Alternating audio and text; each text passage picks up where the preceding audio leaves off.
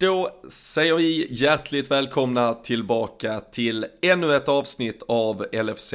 Podden. Det är måndag den 27 september och det är eh, lite drygt eh, 48 timmar sedan vi hade en eh, helt fantastisk storträff syd i Malmö.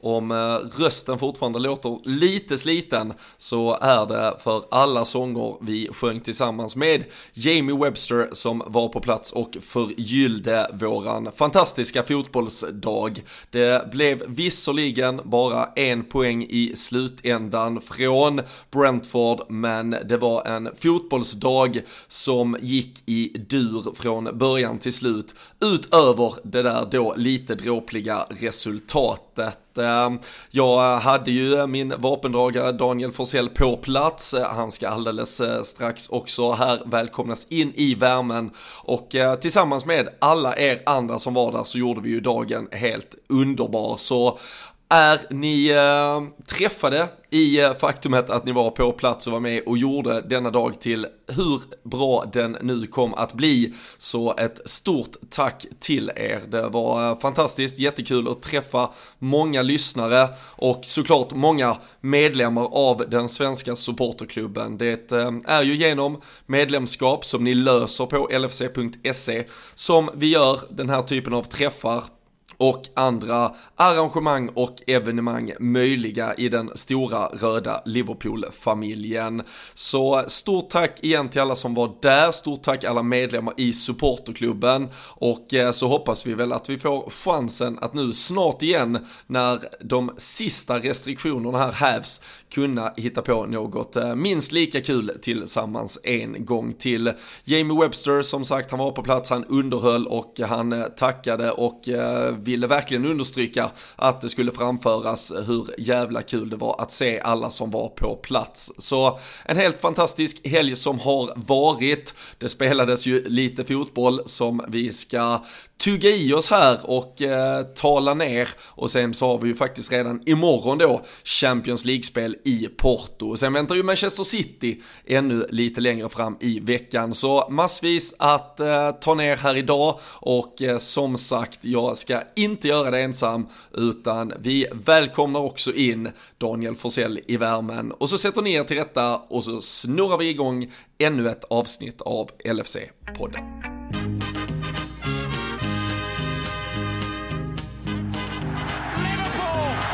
champions of Europe again. Liverpool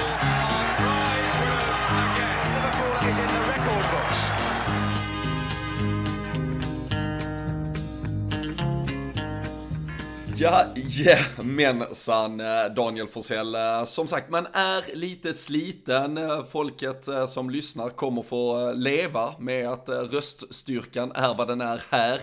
Men det är väl i sådana här stunder man ändå säger att det var fucking worth it. Vilken jävla trevlig helg vi hade och framförallt då lördagen med den peak när Jamie Webster uppträdde och vi fick ja, men samlas i Liverpool-färgerna igen. Ja men verkligen. Det är som du säger Vi får, får be om ursäkt här redan på förhand om det Om det brister i rösten någon gång Men eh, nej som, eh, som vanligt helt magiska tillställningar. Och det är ju något litet extra såklart när det är just eh, de här träffarna med, med Webster då. Det blir ju en en, en stämning som inom vad restriktionerna kunde tillåta ändå var helt enorm alltså. Och man, eh, man har ju varit svältfödd på det så, såklart här senaste ett och ett halvt åren Så nej, fantastiskt alltså. Det, det är bara att tacka till alla som var där och gjorde kvällen och dagen och, och natten och alltihopa helt eh, magisk faktiskt. Men eh, ja, det har man ju fått, fått känna här eh, idag Men det är det, det är det så värt alltså, det är så värt det.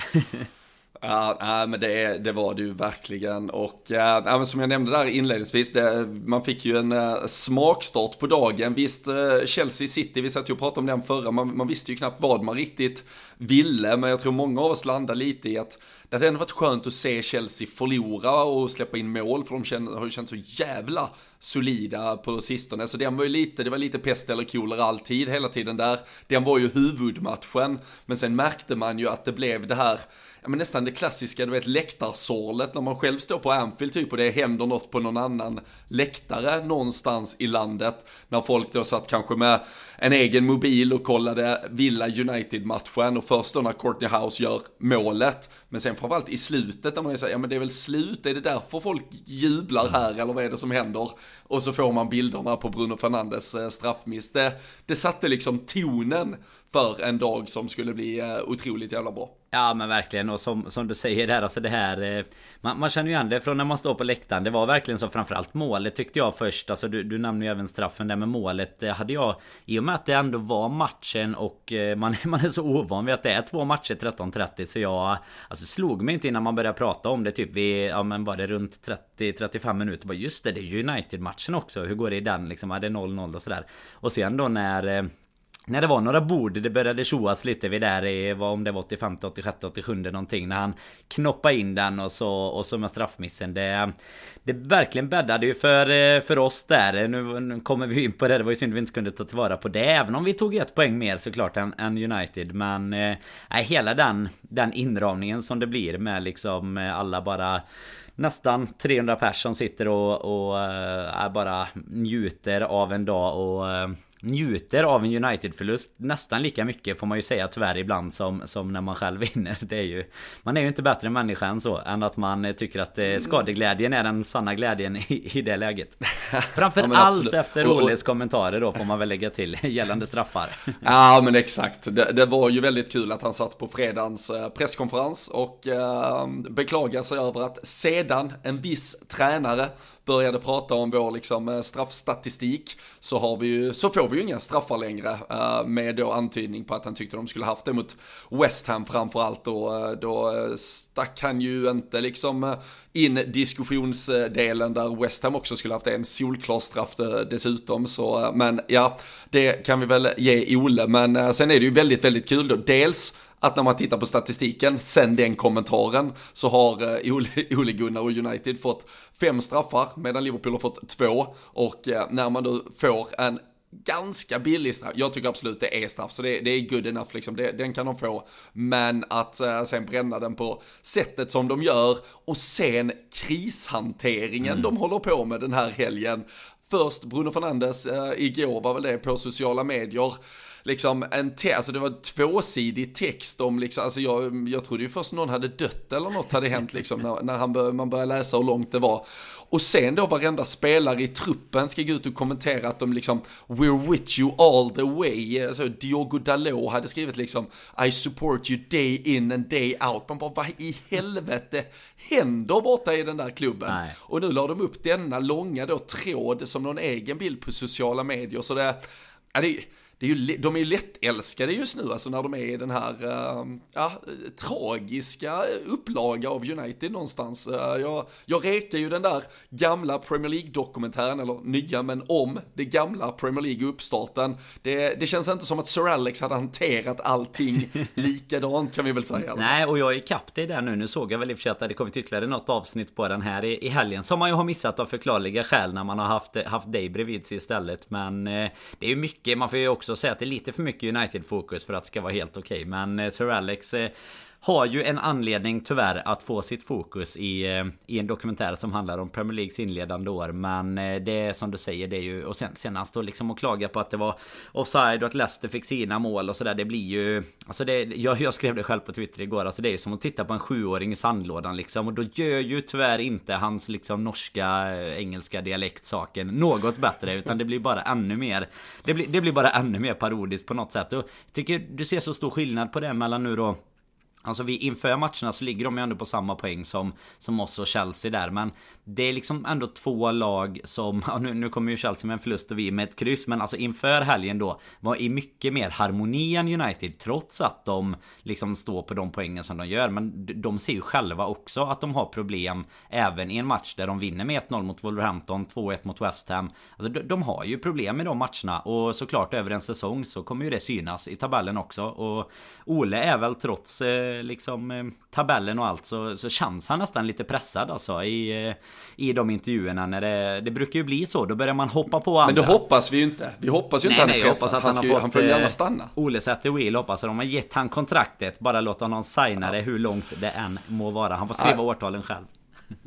Exakt. Uh, långt och mycket om eh, Manchester United, eh, det ska vi ju såklart aldrig besudla era öron med egentligen. Men när de mår som de gjorde i helgen så känns det värt att diskutera. Vi kan väl också bara konstatera Dan, att några taktiskt, inte för att det är det vi brukar vara kända för kanske. Men eh, några taktiska analyser över eh, djupledslöpningar i eh, yttre yta eller någonting från eh, matchen i lördags är det kanske inte just du och jag som hade möjlighet att eh, sitta och analysera. Det var ju verkligen en dag när man bara levde ut eh, supporterskapet och sen eh, framförallt både du och jag är ju med och drar i väldigt mycket trådar kring det så man ska också göra sin beskärda del av springande mellan bord och upp och ner och överallt. Men det var ju en fotbollsmatch som när man lyckades inte bara vara känslomässigt engagerad, i alla fall verkligen, eh, alltså levde ut till, den gjorde ju sig för den träffen vi hade, även om såklart mm. resultatet är surt, men eh, det var ju en jävla holmgång från, från början till slut egentligen, och den kan ju liksom lika bra sluta 7-4 kanske mm. den här matchen. Ja men för, alltså för den neutrala åskådaren är det ju en, en helt fantastisk match att få bevittna. För oss eh, är det klart att man, man ställer väl vissa frågetecken kring vårt försvarsspel på i stort sett eh, samtliga mål. Och mm, alltså, med, med liksom det vi har börjat säsongen med vårat enda insläppta mål där mot eh, Chelsea och sen då eh, släpper in tre här mot Brentford. Det, det, det, kan man ju ställa väldigt mycket kritik mot. Men som underhållning så är ju matchen eh, som du säger. Det, det, passar sig väldigt bra för en supporterträff. För det händer grejer hela tiden. Det är liksom ingen sån här tråkig eh, 0-0, alltså 0-1 match som bara spelas av ungefär. Utan eh, det, man, man fick ju... Av, av, någon anledning så finns det ju så att man, man lever ju kanske ut känslorna ytterligare lite på en träff än vad man gör i soffan. Jag vet inte om det är någonting i ölen på Larry som gör att man, att man får högre toppar och djupare dalar. Men det är ju som du säger, man, man står upp, man sitter ner, man hoppar, man är glad, man, man är förbannad och allt däremellan. Och det är väl jäkligt fint att få en sån match eh, på en träff så, men eh, han gör ju lite ont. Det är ju lite, lite synd att inte Curtis Jones också får kröna matchen med, med det målet såklart. Att inte det fick bli en 3-2. Men eh, som eh, vi precis pratade om eh, de andra storlagen här så man kan ju inte alltid få allt tyvärr. Så ah, egentligen heder till Brentford med det sättet de lyckas spela på mot oss tycker jag. Eh, om man ska vara ärlig. Ja. Eh, med dem, de, de skapar ja, ju ändå. Sen skapar väl vi nog för att vinna matchen om man ska vara krass med vissa, vissa fler chanser. Men eh, jag tycker ju att de eh, är förvånansvärt bra spelade de. Och framförallt att de vågade spela så pass liksom inte brittiskt som de gjorde ändå. Nej, och alltså man kan ju bara hålla med det. Alltså de de, de, förtjänar ju, de förtjänar de målen de gör, sen, eh, sen, sen, sen utnyttjar de ju verkligen situationerna och får optimal utdelning, vilket vi inte får. Det var ju till och med så att Mohamed Salah eh, missade ett eh, väldigt, väldigt bra läge som eh, såklart ska vara mål. Men är ju också svårt att klaga på honom, dels med tanke på att han gör mål i stort sett varenda match och nu i lördags var det ju dessutom det hundrade Premier League-målet för Liverpool snabbast någonsin att göra eller att nå då den milstolpen i den röda Liverpool-tröjan. Och som du säger sen Curtis Jones med med, med sitt mål och eh, offensivt så, så skapar vi ju chanser, vi utnyttjar mycket av det som dyker upp eh, inledningsvis, men eh, det är väl framförallt där när vi gör, det är ju när vi gör 2-1 målet, Salah, när vi får det först bortvinkat och sen då invarat, eh, visserligen helt superkorrekt och där fick ju du live på scen där för att se mitt domaröga som snabbt kunde ta de här besluten, så jag sparade där lite ångest eh, de här gångerna. Men eh, att vi sen inte gör kanske egentligen både 3-1 och 4-1, där är mm. ju det stora problemet. Det är ju där dippen kommer och det, det är väl ett sånt klassiskt skede lite där man känner att här är det nog fan en miss för mycket för att det inte ska ge Brentford den blodade tanden att komma tillbaka in i detta. De har ju också en superfin arena, de använder samma liksom energifyllda relation mellan supportrar och spelare och tränare som, som vi själva liksom gjorde till vår grej en gång i tiden och fortfarande försöker göra något bra av. Så när man får det emot sig så är det ju det är ju svårt att, att klaga på det, utan man, man imponeras ju mest av det. Sen gör vi ju en försvarsmässigt märklig insats. Det är ju Fabinho och, eller egentligen hela laget, men den går väl igenom liksom 4, 5, 6 spelare det första målet de petar in, men Fabinho måste ju såklart gå antingen på boll eller spelar i det första läget. Och sen så utnyttjar de ju att överbelasta otroligt mycket på Trent och han får ju ingen hjälp alls där nere. Tycker ju framförallt Henderson kanske måste komma ner mycket mer och hjälpa Trent när det är så uppenbart att han får den pressen på sig. Mm.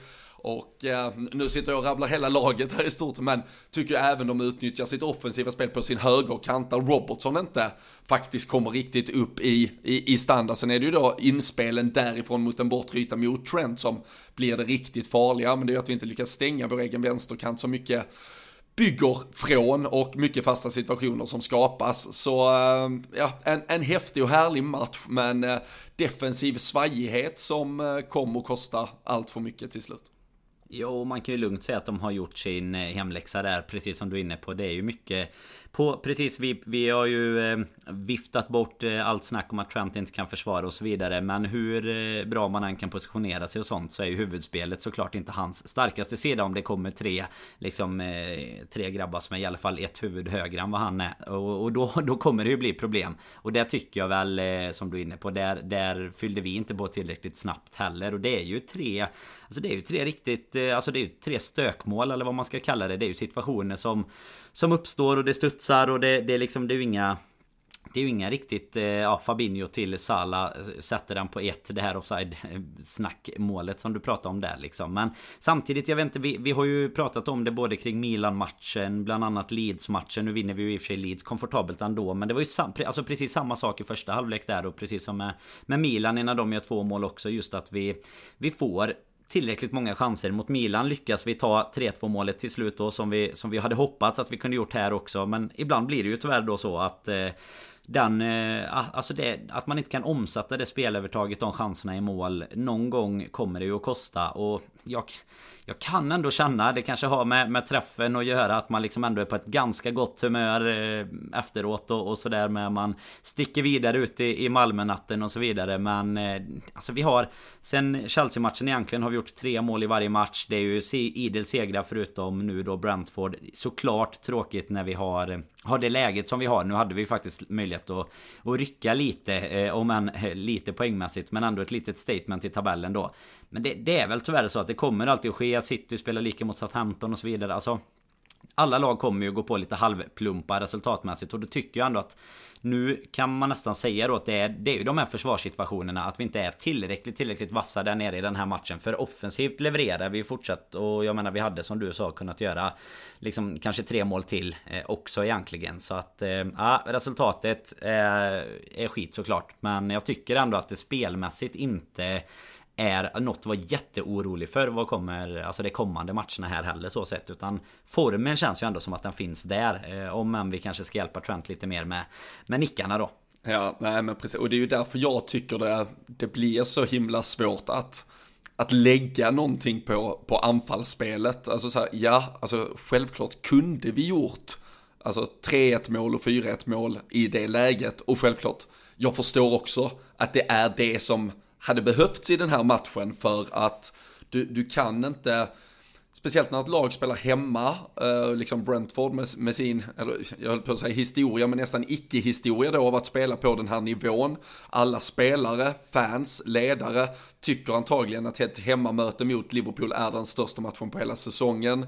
Ivan Tony, anfallaren, pratade ju själv om det, han gick ut efteråt och sa liksom han, han är born and raised eh, Liverpool-supporter, det, det, är liksom hans klubb, att, eh, att han ens skulle någonsin få möta det här laget, det är liksom, eh, det är så stort, han, han hade liksom svårt att nästan ta in det, så det är klart att han spelar som på steroider, liksom. alltså han, han är ju i zonen och vill allting här, och så länge du då bara ligger under med ett mål, framförallt när du är ett lag som är så starka på fasta situationer och kan göra mål utan att egentligen kanske då skapa en spelmässig chans som ska leda fram till det, då vet du att så länge du bara ligger under med ett så är du ju inne i matchen. Och eftersom mm. vi då hela tiden bara, först ligger vi ju under och det är ju fint och starkt att vi vänder det, men går upp till 2-1, de gör 2-2, vi gör 3-2, men att vi aldrig får ja, det där språnget, det, det är väl det vi hade behövt. Men jag tycker inte ändå att man kan lägga det på det offensiva, utan det måste ju landa i att vi måste hitta ett sätt att defensivt över 90 minuter faktiskt korrigera. För vad gör de sitt första mål efter en kvart, 20 minuter eller någonting. Mm. Och de gör sitt sista närmre 90 och det är liksom samma problematik vi ser vid båda dem och egentligen det mittersta målet också. Så det är liksom, vi har, vi har samma defensiva problematik igenom hela matchen och äh, där, där, tycker jag ju också att man som, som ledare måste ta på sig lite, kunde man ha gjort något annat. Nu gör vi egentligen bara ett byte och det är ju ett förbestämt byte, uppenbarligen, antar jag i alla fall, där Curtis Jones går ut direkt efter att han har gjort mål och eh, det är ju egentligen antagligen förberett i ett 2-2 läge där man vill få in Roberto mm. Firmino och jag tycker det blir lite märkligt att man då väljer att gå vidare med bytet så att säga. Jag fattar att man måste ha lämnat in några jävla lappar och skit till fjärdedomaren där, men det är klart du bara kan rycka tillbaka dem och säga nej vi, vi skiter i det här bytet liksom. Men alltså det var lite svagt genomförd liksom taktisk match och att vi inte får lite bättre ordning på, på de problem som var så uppenbara från, från så tidigt till att de då kommer tillbaka och biter oss i röven i slutet. Det känns onödigt. Ja men absolut och det är väl egentligen som du säger alltså delvis såklart på på ledningen, alltså vad, vad, du kan göra för byten och sånt. Sen tycker jag väl att man har eh, vant sig vid att eh, ett försvar med liksom Matip och van Dijk eh, och sådär kanske kan ja, men kan styra upp och ordna det där lite själva så att de får väl eh, alltså om vi, om vi ger dem liksom eh, beröm och, och kärlek och, och, allt. Kärlek kanske de kan få lite ändå men no, någon gång får man även kanske ja, lite, ge dem lite kritik för att de, de borde tycker jag kunna se det, göra en manövrering själva även i backlinjen då. Sen är det klart som du är inne på att mittfält och så vidare också behöver, behöver hjälpa till bakåt. Men eh, nej, det är väl nej, lite besviken på att eh, nu när vi ändå har har resliga försvarare där bak även om det inte ska vara våra ytterbackar just. Och jag vet inte om... Nu behöver vi inte stanna kanske för länge vid just honom. Alltså Robertson har ju inte kommit upp i, i nivå än eh, denna säsongen tycker inte jag. Alltså om, om man jämför. Han har ju en hög högsta nivå att ta sig tillbaka till om man säger så. Men eh, då av de två så har det ändå varit Trent som har varit mest eh, synlig den här säsongen hittills i alla fall. Och mm. ja, det, han, har ju han kanske är lite nervös för greken där bakom helt enkelt. Men, ja, ja nej, men, nej, men sen också tror jag att man ska vara, vara ärlig med. Det är, ju, det är ju lite den diskussionen som redan omgärdar vår, vår, vår före detta så eh, käre eh, innermittfältare Gini Wijnaldum som nu eh, kämpar på och har det ganska motigt i sin start i eh, PSG. Det är väl ett lag som inte riktigt heller har fått allt på plats och flyger fram så sett, men eh, där det har varit mycket prat om att han ser ganska trött och sliten ut och det var ju Wijnaldum och Robertson som ja, men som, som bar vårt lag egentligen som de konstanter som, som lyckades hålla sig skadefria genom hela liksom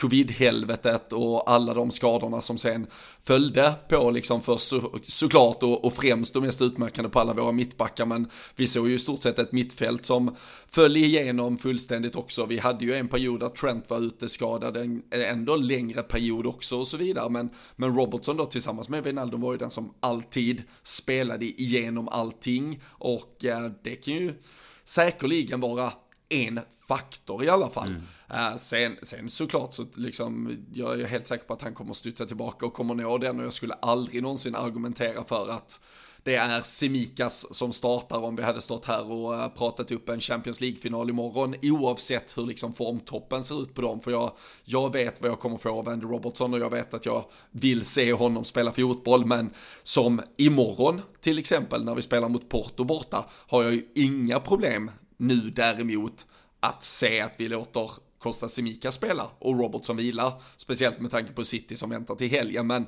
jag är ju absolut inte där ännu, där jag sitter och liksom tycker att det är vår kära grek som ska vara första valet när vi väl ska ta ut laget inför en viktig match i alla fall. Nej men exakt, alltså ingen diskussion egentligen om själva startplatsen utan det är väl egentligen en, en fördel som vi har med oss nu att vi kommer kunna varva honom och, och kanske få ut ännu mer av honom, eh, alltså Robertson då i de matcherna där vi verkligen vill ha det. Eh, instämmer helt i att det är han som är 100% första val men att, att Simikas ändå har förtjänat och, och, visat att han håller nivån för att spela. Typ exakt som du är inne på Porto här imorgon men även då eh, ja, visst antal matcher här framöver som, eh, som det ändå kommer att bli med, med tätt matchande. Och jag menar då kanske man istället kan få ut det bästa av båda om man säger så istället. För jag menar vi, vi såg ju det sista halvan. Även om nu Robertson var konstant som du säger i sitt startande i sitt spelande så såg vi ju en, en annan Andy Robertson i slutet på säsongen än vad än vad man hoppas på att få se. Men också såklart har det väldigt mycket att göra med vilka man spelar bredvid och att man kanske har gjort ja, 50 matcher på säsongen eh, innan dess. Så eh, det är inte så mycket att säga om mer än att det är väl en, eh, ett angenämt problem för Klopp att faktiskt kunna, kunna varva lite. Vi har ju, vi har ju faktiskt ett par spelare som är, har fått lite så här på nyttfödelse den här säsongen och kanske kan komma in och göra lite mer än vad vi trodde när, när man satt här i somras i alla fall. Så, och det är väl väldigt positivt för annars hade det sett rätt risigt ut i truppbredden. Så nej, det, vi, vi, får väl hoppas att Robertson eh, ja, helt enkelt täpper igen truten på båda oss och, och gör eh, tre assist på söndag sen. Absolut. Eh, det, det jag kanske var lite annars eh, förvånad över att man inte utnyttjade eh, lite mer i slutskedet och när det stod och vägde där, det var ju att man faktiskt har möjligheten att slänga in en Takumi Minamino som gör två mål mot Norwich bara ett par dagar tidigare, uppenbarligen är lite i i zonen, men eh, där känns det ju verkligen som att det är ett, det är ett hav mellan att göra en ganska bra kuppmatch och att få förtroende i ligaspelet av Klopp. Det är ju lite detsamma med Origi egentligen som, som kunde få sina minuter mot Milan men i ligaspelet som, som väl kanske då at the end of the day när vi pratar om att verkligen vinna varenda match av alla de 38 är det som Klopp har längst upp på priolistan. Då, då räcker de inte riktigt till enligt honom själv trots alla lovord han använder. Nej men jag tycker också det är lite konstigt för grejen är väl så här att det det man kan köpa någonstans eh, oavsett nu vad, vad, vad vi har sagt om man är så här långt och hur, ja, hur tufft trots hans mål han har haft det med, med att visa formen och verkligen hitta den här toppformen är väl att de spelarna som vi har är ju sådana som faktiskt kan Alltså det kan ju räcka med ett läge om man säger så. Alltså Salah kan ju också Egentligen nu, nu har han inte varit där den här säsongen Men han skulle ju kunna vara osynlig i en match och ändå göra två mål i stort sett. Och Jota är ju lite samma gubben i lådan effekt egentligen. Du har Firmino som kommer in Det är klart man inte tar ut honom i och för sig i det läget Men Som också har lite den typen av Liksom Ändå lite så här kunna dyka upp lite varstans. Men Problemet är väl att jag menar med Ja, vad, är, vad är det när de... Det kanske är 10 minuter kvar inklusive stopptiden då när de eh, gör sitt mål ungefär. Och där måste man väl ändå kunna få in ett par... Alltså det måste ju vara bättre att få in ett par fräscha ben på en Minamino som... Ja men uppenbarligen som du säger efter kuppmatchen kommer och, eh, och tycka och känna och ha ett självförtroende. Jag menar det är en annan sak att kasta in någon som har gjort... Gjort eh, 30 inhopp och aldrig gör, gör någon nytta om man säger så. Men... Där har jag svårt att se att det skulle bli Att det inte skulle bli bättre av att få in ett par fräscha ben Någon som verkligen kan komma in med instruktioner att liksom bara trycka framåt och sådär. Eh, Ja, det, man undrar ju varför det är så extremt stort mellanrum. Jag menar man jag, jag förstår ju att du vill ha Salah och de här på plan men det, det, kan inte spela så stor roll de sista minuterna liksom. Jag vet inte. Vad vad känner du där? Kanske jag, inte Salah i första hand då såklart nej, utan nej, Mané som ju... Säga, Ja, mm. alltså jag, jag, jag, jag köper ju ditt argument i, i, till, till 110 men just Salah är väl liksom han, den som bevisar motsatsen eventuellt att där, där är jag nog beredd på liksom, alltså hellre Salah halt och lytt och liksom bara liggandes inne i boxen och så hoppas att bollen skjuts och studsar på honom. Men, eh, men, men det blir ju väldigt talande liksom när vi gör vi gör ett byte i hela matchen. Där sitter ju ändå de här spelarna som uppenbarligen var målskyttar för, för bara tre, fyra dagar tidigare. Medan då Brentford istället då på sin, på sin sida gör ett byte direkt efter att Curtis Jones, eller de gör eh, två byten där sen och i, och i 78 tar man in vissa som sen avgör också då, eller kvitterar men avgör den poäng till dem som de såklart får lov att fira. Och det det, det, har man väl pratat eh, mycket om och, och alltid om att liksom eh, har vi, inte, har vi inte matchen att vinna med de elva spelarna som är där, då, då kan det bli problematiskt. För på samma sätt nu däremot när vi går in mot Manchester City, den kommer vi ju, vi kommer komma tillbaka till den senare i veckan. Vi har väl ett avsnitt igen på onsdag eller torsdag skulle jag tro, där vi tar ner Champions League och pratar upp den. Där, där är ju så, alltså, när vi går in och ställer oss 11 mot 11 inför avspark, då är vi minst lika bra som City, inga problem. Men det kommer ju alltid vara när byte 2 och 3 framförallt ska göras runt 80 minuten och då är ju frågan vilka maktförhållanden som finns. Och jag kan ju tycka det, det är ju ett otroligt svaghetstecken egentligen när man inte känner att det finns något byte när du, du har bara gjort ett byte egentligen och där finns inget mer du känner kan höja ditt lag i ett läge där du jagar ett jätteviktigt segermål. För absolut, vi, vi leder ligan, vi ska njuta av det, vi har inga pengar men vi gonna win the League och allting som vi sjunger. Men det är klart, precis som när du leder med 2-1 och kan döda matchen genom att göra 3-1, så är det ju klart, du avgör inga ligor efter sex omgångar, men när du har chansen att göra det lilla rycket, det är klart som fan du ska göra det. Så, så det är ju dåligt att vi inte löser det här, men Samtidigt så måste någon sån här plump få komma väl och nu, nu får vi bara visa hur vi, hur vi svarar på det. Eh, dels imorgon i Champions League där jag utgår från att vi får en lite roterad elva och sen framförallt mot City såklart.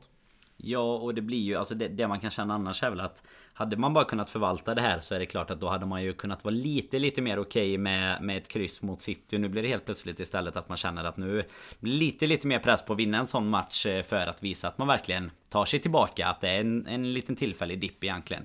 Matchen eh, imorgon såklart också viktig ur gruppspelet så men, men vinst hemma först mot Milan då. Och så nu bortamatch mot Porto kan väl ändå känna att eh, ja, men det, man hade ju kunnat tänka sig en lite roterad elva och ett eh, kryss där och vara och var supernöjd om man har alla fräscha till eh, till söndagen sen såklart. Och det, det är som du säger, det ska vi komma tillbaka så inte gå för mycket in på City än utan det är klart att vi kommer i, tillbaka efter Champions League här och, och ger er lite mer förutsättningar inför eh, den typen av match. Men Nej det är väl Jag vet inte vad känner du egentligen Champions League Alltså morgondagen så det, det måste väl ändå på något sätt vara så här att man känner att Med den gruppen vi har fått Hemmamatcherna Se till att, se till att vinna dem liksom. Och sen så i stort sett eh, vara var, var nöjd om vi kan ta oss eh, utomlands ifrån med, med ett någorlunda resultat i alla fall. Ja, nej men absolut och, och, vi, kan väl, vi kan väl ta oss mot den. Vi kan konstatera bara att det inte var någon som eh, tippade 3-3 så ingen tipsvinst eh, som gick ut eh, den inte gången på, där. Men det... Inte ens på storträffen var det ju någon 3-3 som låg. Nej, det var faktiskt någon 3-2 som låg. Jag hade ju lite koll på dem där. Det undrar man ju om det är någon som har råkat att skriva fel. För det var nog enda hemmasegern som det var på tippet. Men ingen 3-3 där heller faktiskt. Ja, nej, det var...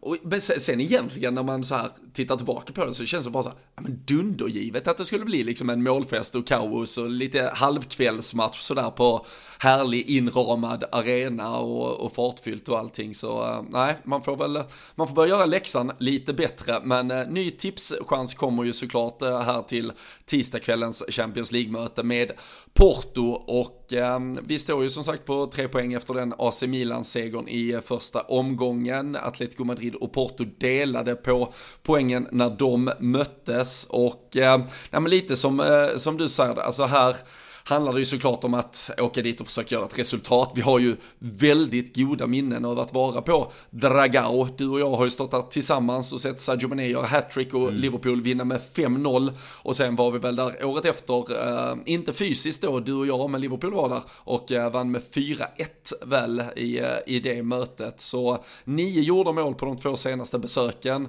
och ett Porto som ligger på en andra plats i portugisiska ligan, 17 poäng på 7 matcher, såklart alltid starka och vinner ju alltid merparten av sina matcher i det där lunkiga ligaspelet. Men det är Benfica just nu som toppar. De har full pott efter sju omgångar. Men eh, vi ska väl kunna typ spela Kostas Simikas, vi ska väl kanske kunna ge både Kunate och Gomes chansen som mittbackar istället. Vi ska väl kunna rotera och snurra någon spelare till. Nabi Keita är i matchtruppen som återgår till Portugal och eh, det måste väl ändå tänkas eh, lite mer på liksom hur man eh, belastar och eh, lägger matchminuter i olika spelares ben här med tanke på att det är just City som väntar. Även om vi nu spelar tisdag, söndag, vilket samtidigt ger utrymme för att man pushar någon spelare kanske lite extra än om det hade varit en onsdag, lördag till exempel.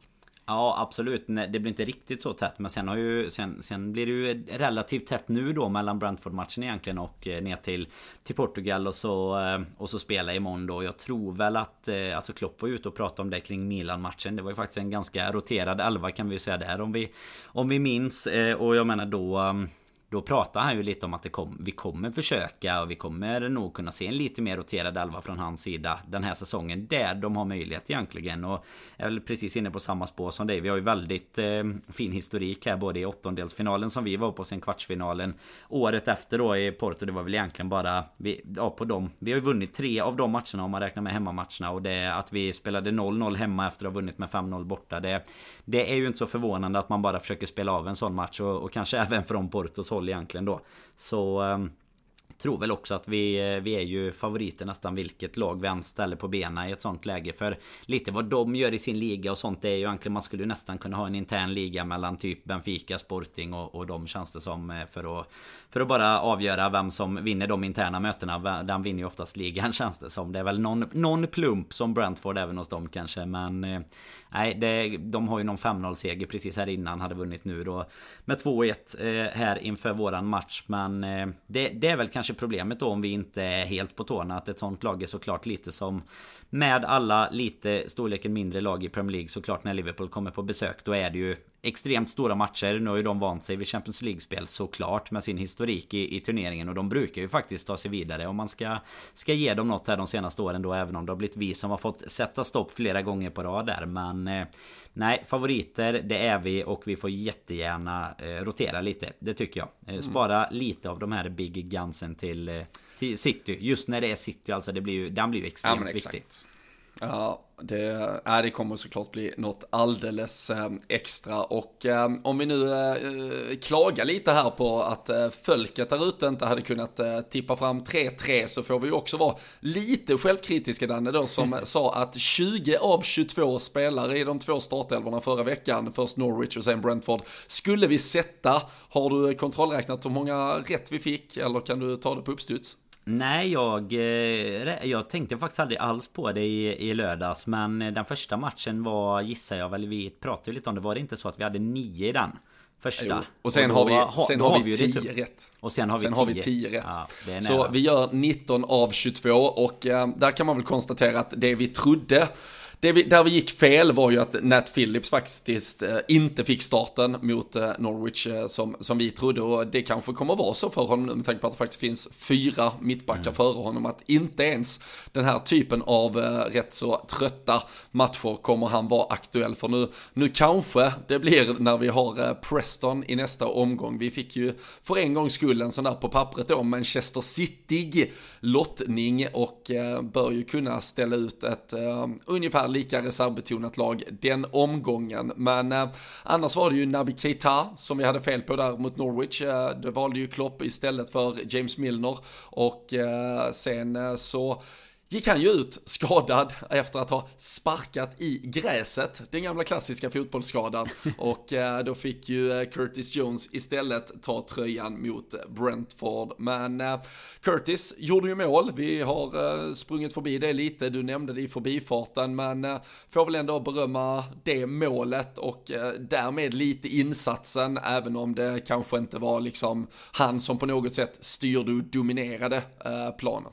Nej men alltså han, han eh, Tycker inte att han stack ut på samma sätt som man tyckte att den har Elliot gjorde eh, nu i, inledningen av säsongen här. Alltså det, där man ändå tycker jag kan Lite börja förvänta sig, alltså inte att han ska sticka ut i ett extremt Det är ju ändå en, en väldigt hög nivå vi pratar om Men jag menar det är också väldigt väldigt svårt att ta sig in på den positionen i en Liverpool 11 och han, han får ju förtroendet här såklart på grund av att, eh, att flera stycken är borta nu då Men kröna det med ett mål på det sättet han gör. Det är klart att det är lite som du säger. Det blir ju att man sammanfattningsvis måste, måste ge ut ett, ett ganska bra betyg så sett. Men annars tycker jag väl inte att det, det kanske var, var den... Eh, allra bästa insatsen utan att på något sätt vara, vara dålig så. Men eh, nej, inget utmärkande i, i stort sett utöver eh, ett fantastiskt mål. Även om det är en styrning då. Men eh, mm. lite, lite Steven Gerrard-vibbar till efter att Jordan Henderson var, skämde bort oss här mot Milan. Exakt, exakt. Ja, nej, men så är det. Och äh, men det stora valet och beslutet som ska tas till slut är ju såklart vem som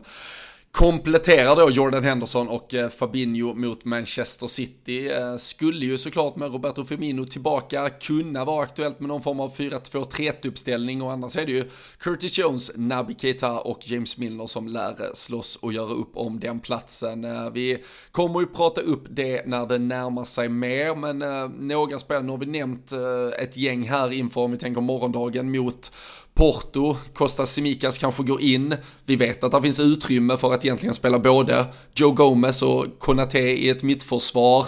Någon annan du tycker, eh, specifikt som du vill se vila, eller av de här då spelare 13, 14, 15 som du tycker verkligen bör få chansen igen och bevisa sig på en nivå som ändå håller absolut då högsta klass.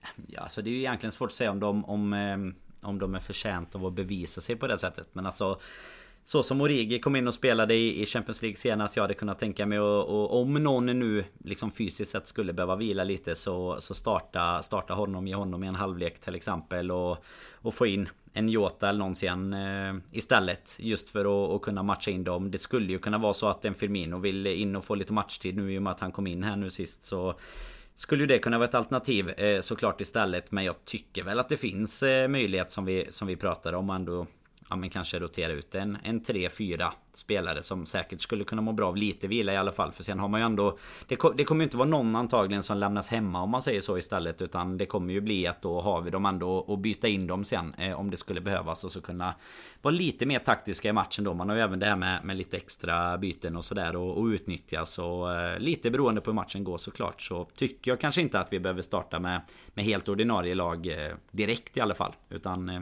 finns ju alla möjligheter att jobba lite taktiskt där. Men mm. Eh, det, finns det någon som du absolut inte vill se? Ledande fråga. ja, det, vore, det vore mörkt om Oxlade äh, finns på planen, så, så mycket kan vi väl konstatera. Men, äh, ja, jag, jag, man ingen spåkula för att sätta. Nej, men jag satt här, jag tänkte jag ska få lite revansch nu, så nu ska jag sätta alla elva spelarna mot eh, Porto istället. Och då, då blir det Allison i mål, det blir eh, Trent till höger, det blir Kostas till vänster, det blir Kunate och Joe Gomez. Och sen blir det ett mittfält med James Milner, Curtis Jones och Fabinho. Och sen så blir det Minamino, Firmino och Mané på topp.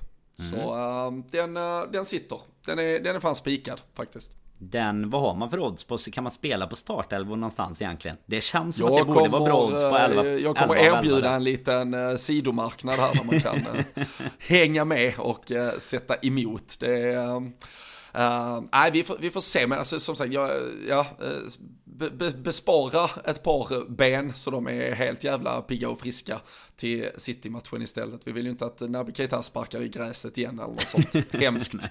Som, man vet ju hur allvarligt det kan bli helt enkelt. Ja, Men ja. Äh, nej, tror vi att det ändå blir seger även om det blir den här typen av lag. Vi kanske är helt ute och cyklar, det kanske blir absolut äh, bästa elva. Men vad tror du att vi lämnar Porto med för resultat med tanke på att vi också har då ett väldigt bra bagage mot dem sen tidigare.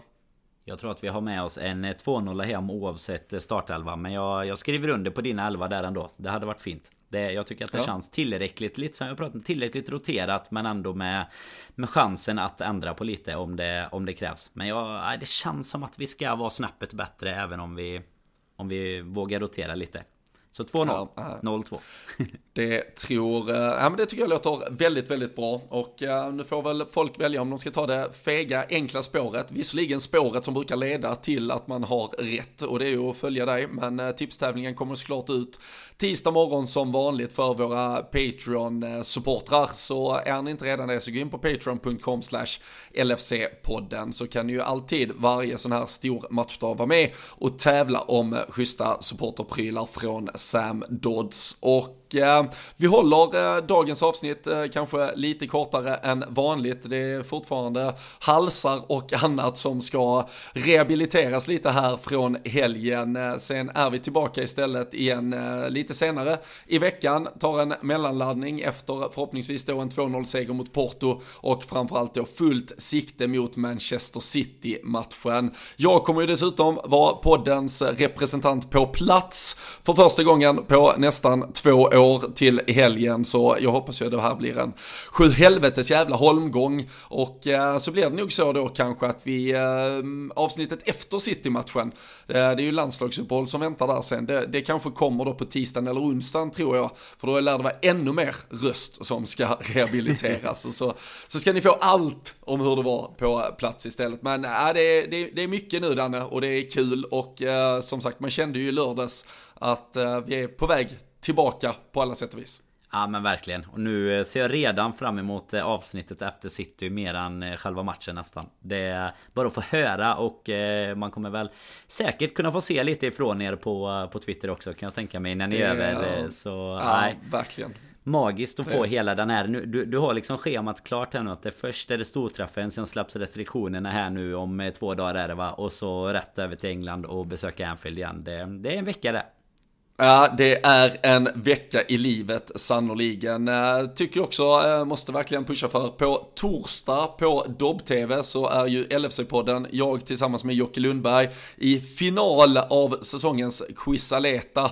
Så eh, det, ja, om det redan är en vecka Danne, så tänk om vi går hela vägen och nyper priset som, ja men de största jävla fotbollsnördarna i landet också. Då, då kan det bli festscener från Liverpool Liverpool till helgen, det vill jag lova. Men äh, vi spoilar inget, ni får hålla utkik på Dobb torsdag morgon som sagt, kolla in finalen i Quizaleta där, håll utkik efter nytt avsnitt lite senare i veckan.